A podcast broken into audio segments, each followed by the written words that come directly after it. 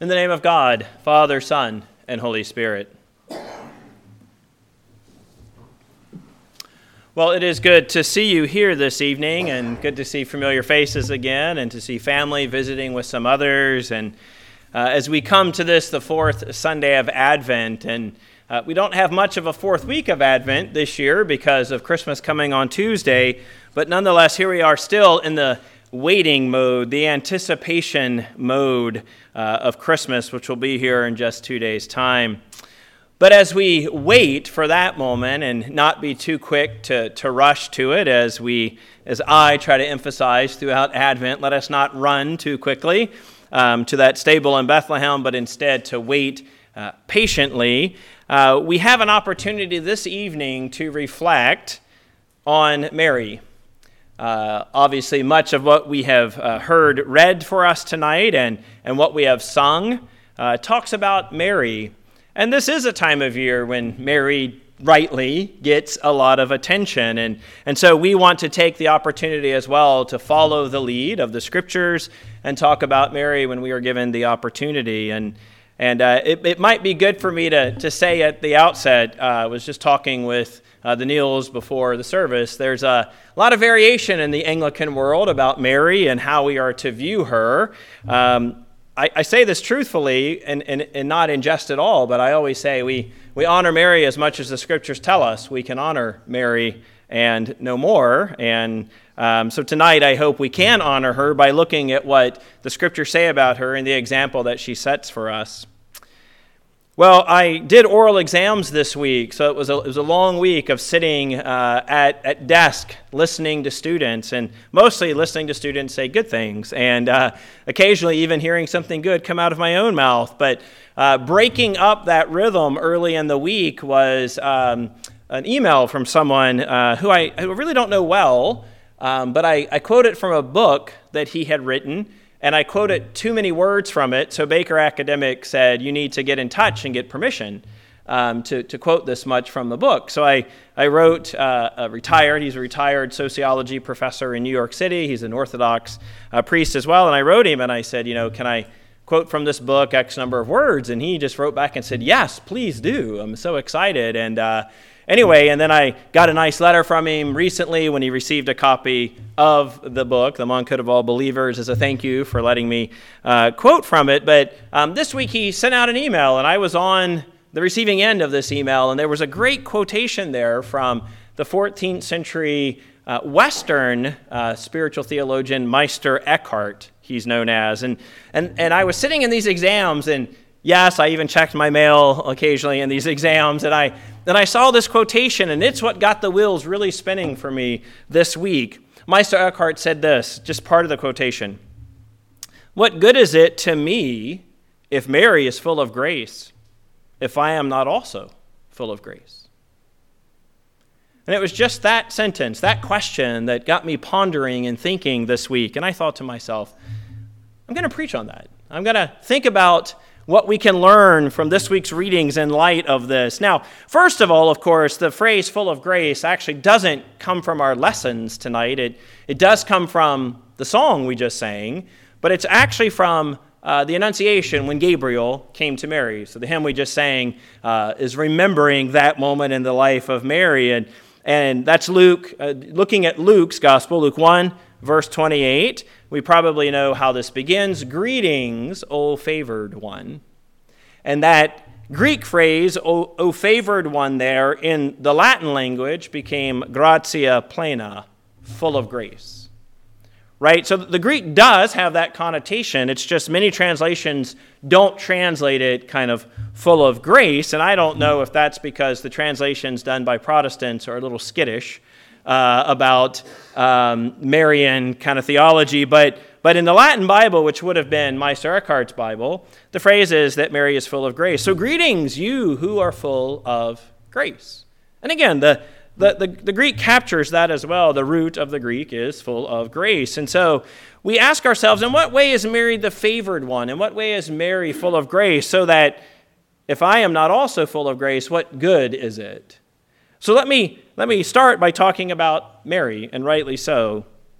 First, we learn from tonight's readings that Mary, or at least from the, the gospel tonight, that Mary is chosen by God. And probably what I'm going to say here is not going to be new to you, that Mary is chosen by God. We know that. That's the whole reason why um, she is uh, to be the mother of God, is because she's been chosen by God. And so uh, we read in our, in our uh, reading from tonight that when Mary goes to Elizabeth, in the, out of Elizabeth's mouth, right, is the proclamation, uh, Blessed are you among women.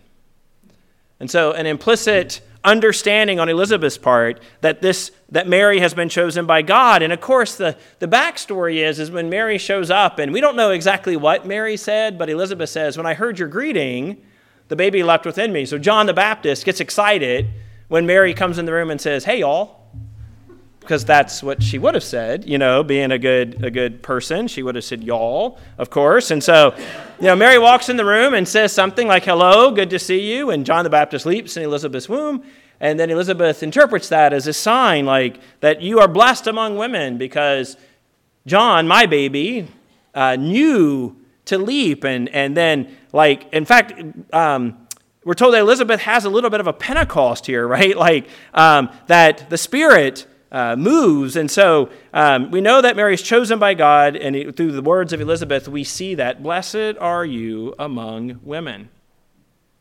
Second, in verse 43 from our gospel reading tonight, Elizabeth goes on to say, And why is this granted to me? Why, why do I get to have this experience because of your blessedness, right? Why does, why does my womb leap within me because of your presence?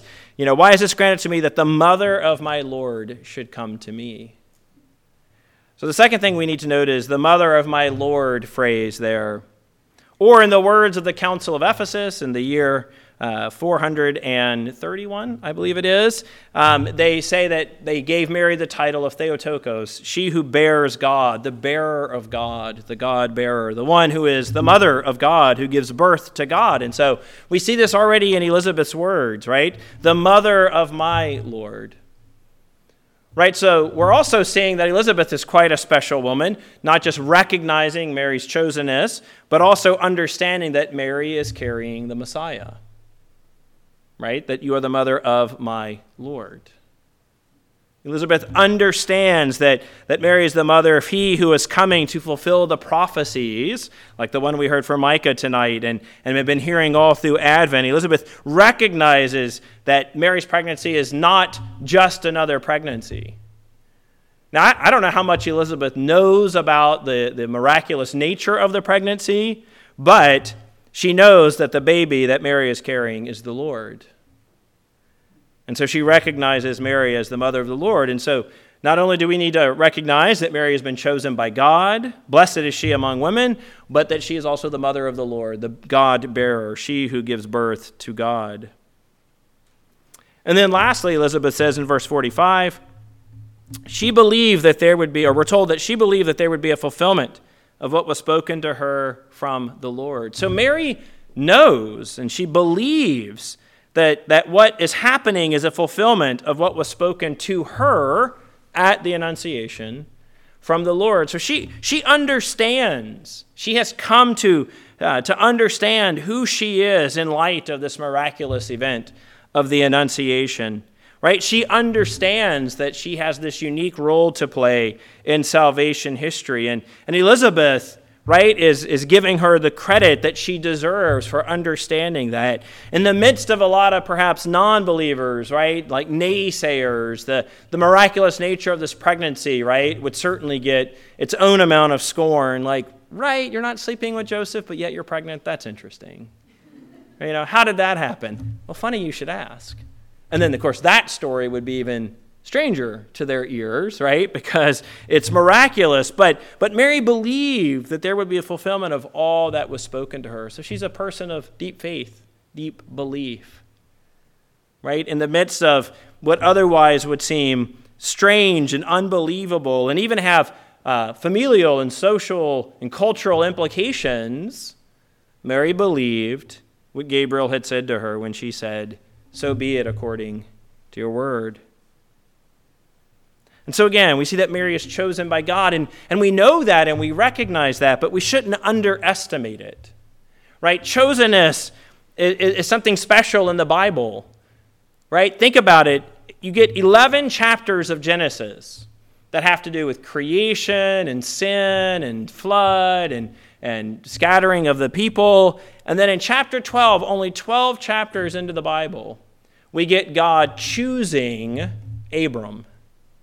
So, this concept of choosing or election, if you will, it, it runs through the entire biblical narrative.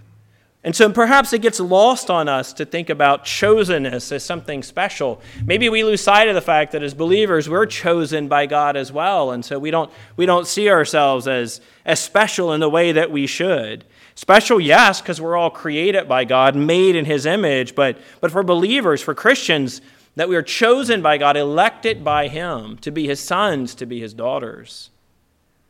And so Mary is one of them. Yeah, she's, she's chosen by God in the sense that she is, she is a Jew, she's an Israelite, she's of Abram and Abraham's, Abraham's descendants. But yet she's chosen by God in, in this very unique and special way, right? There's only one Mary, and there ever will only be one Mary. And that she's the mother of my Lord. That's what she's been chosen to be. Not just to be a, uh, an Israelite, a Jew who gets to be faithful to God, not just a young woman whose obedience is an example to us, but, but her chosenness means that she gets to be the mother of God, she who bears God Himself. And why is all this possible? Well, because she believes. I think that means she understands the role she's playing in this story of salvation. And so, going back to this Meister Eckhart quote, what good is it to me if Mary is full of grace? So, this, this Mary who is full of grace, who's been uh, favored by God, what good is it for her to be chosen to be the mother of God, to be a person of deep belief, if I am not also full of grace? Right? So, it's, it's taking a moment and not just reflecting on what, you know, if Jesus hadn't done what he did, if, if the Word of God had not come to be incarnate for my sake, what are the implications of that? But Meister Eckhart's backing it up one step and saying, but what if Mary hadn't been full of grace? What if she had not been favored by God? Right? What good it is it? What, what good is it if I'm full of grace, if Mary wasn't full of grace? And the answer, in one sense, is well, it wouldn't be worth anything because I wouldn't be saved. There would be no Savior. But again, let's ask that question in what ways are we favored ones? In what ways are we full of grace? Well, as I was hinting at already, we too are chosen by God. The church is God's chosen people. And we are part of that, not just this congregation gathered here, not just our parish, which represents those gathered here and beyond, but part of the church, the universal church that we confess each week, that that is a body of chosen men, chosen women, chosen people of God who collectively are known as the church. It includes all those believers who are alive now, all those believers who have been alive and died in the past, all those who are yet to come. Right? It's the horizontal and the vertical community of all saved people. Augustine of Hippo says this in the fifth century The Virgin Mary is both holy and blessed, and yet the church is greater than she. And what he was getting at there is because we too are chosen. And not just one of us, but all of us. So, in one sense, he's thinking about all of the elect combined together makes the church, in that sense, greater than just Mary, but she herself is part of that community. Right? Mary is one of us. One day we will spend eternity not just with God, but with Mary. She will be present there as well. So, not only is she holy and blessed herself and chosen by God, but she also, by being part of the church, is greater than just herself. She's caught up into this, this church that God has established, according to Ephesians 1, before the foundations of the world. So, like Mary, we too are chosen, and I think we often forget this. Right? We often try to get our identity from uh, earthly things, if you will, earthly relationships, earthly affiliations, who we are in work, or, or who we know, or uh, who we hope to be, or worse, the false self that we project of who we think we are.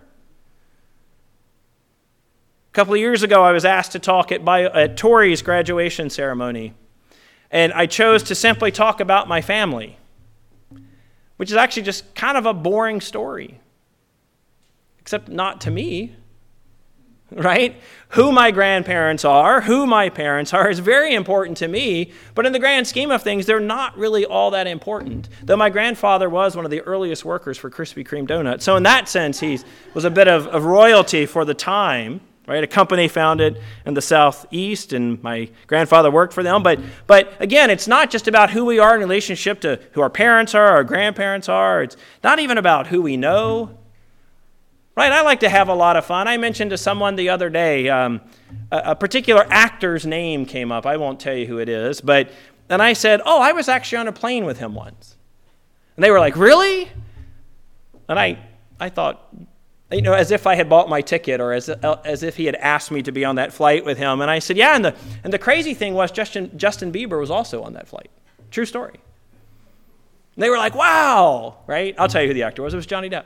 Johnny Depp and Justin Bieber and I were on the same plane, right? I'm important. I should be important, right?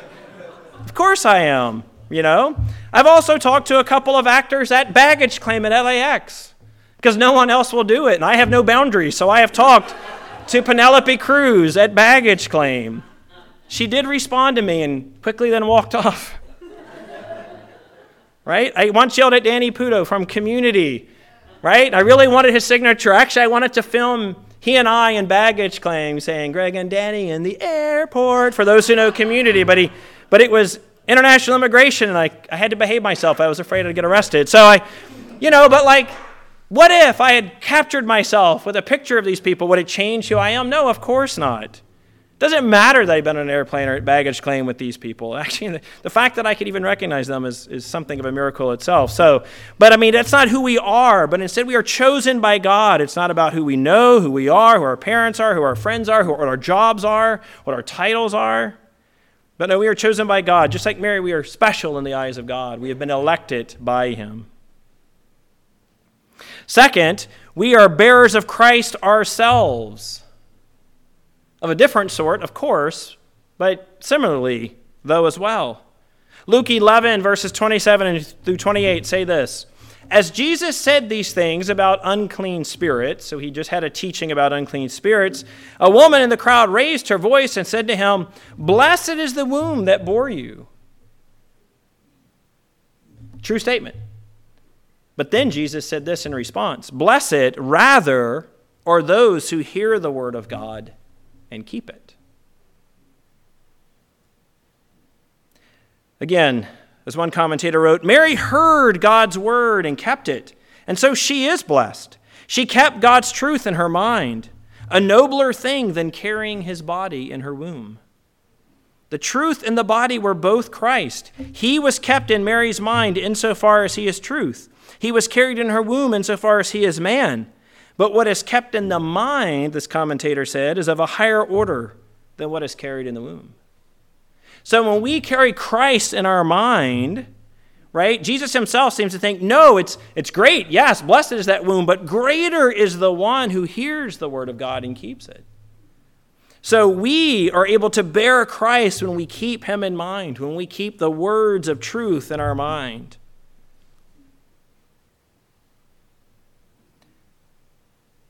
Third, we too are Christ's mother. Matthew 12, 46 through 50. This is one of those moments where the Bible surprised me this week. It often does, but this is one of those verses where I thought, how have I read these before and not seen it? Again, Matthew 12, 46 through 50. While Jesus was still speaking to the people, he had uh, his mother and his brothers uh, stood outside asking to speak to him. But he replied to the man who told him, So, man comes to him and says, Your mother, your brothers are outside. And he responds, Who is my mother? And who are my brothers? I think a lot of us know that part of the passage because that's the other gospels record that as well. And stretching out his hand toward his disciples, Jesus said, Here are my mother and brothers. And then here's the verse that got me. For whoever does the will of my Father in heaven is my mother and sister no, my brother and sister and mother. Right? Jesus is not just redefining siblings, but he's redefining, in a sense, parentage. No, those who do the will of my Father in heaven are my brothers and sisters and mothers. So when we do the will of God, in one sense, according to Jesus, we too can become his mother. Brother and sister, yes. Mother in some sense. Right? So, yes, Mary is the mother of God. We don't want to diminish that role she plays, right? We don't want to diminish the fact that she carried him in her womb. But yet, but yet Jesus seems to spend some part of his earthly ministry trying to redefine and help people understand that, that no, and I, I, don't, I don't say this to be polemical. I say it because I think this is what the scriptures say that no, you too can, when you keep me in mind, that's higher than me being born in, from someone's womb. When, when you, right, when you, when you listen and do what I ask of you, when you do the will of my Father in heaven, you're my brother, you're my sister, you're even my mother.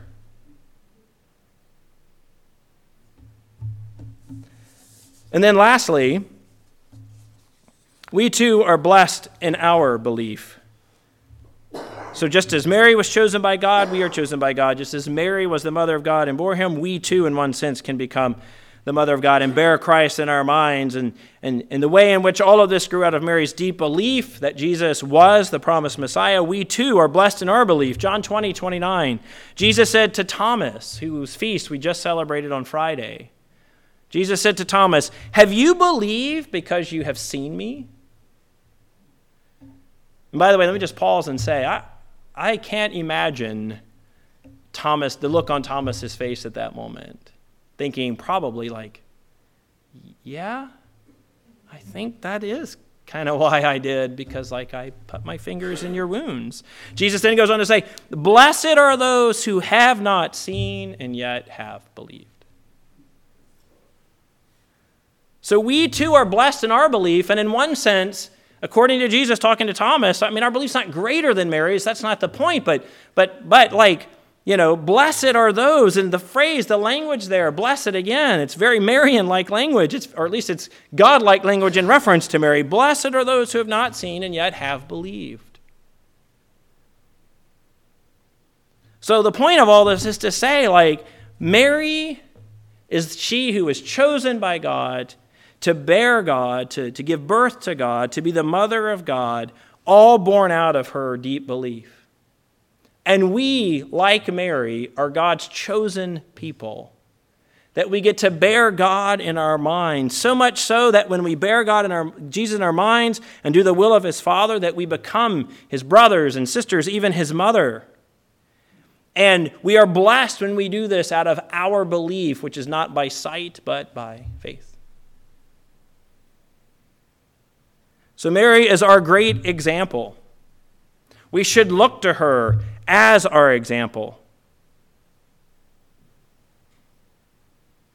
And that is a great reason to think about her often, to reflect upon her frequently, to give her all the esteem that she is due, yet at the same time, not to get lost in our admiration of her that we diminish the fact that we too can be Mary that we too are Marian and in the way in which we relate to God. So let us leave here tonight in light of this, treasuring these things in our heart and thinking about the Mother of God while we await the coming of her Son, our brother, and our friend Jesus. In the name of God, Father, Son, and Holy Spirit.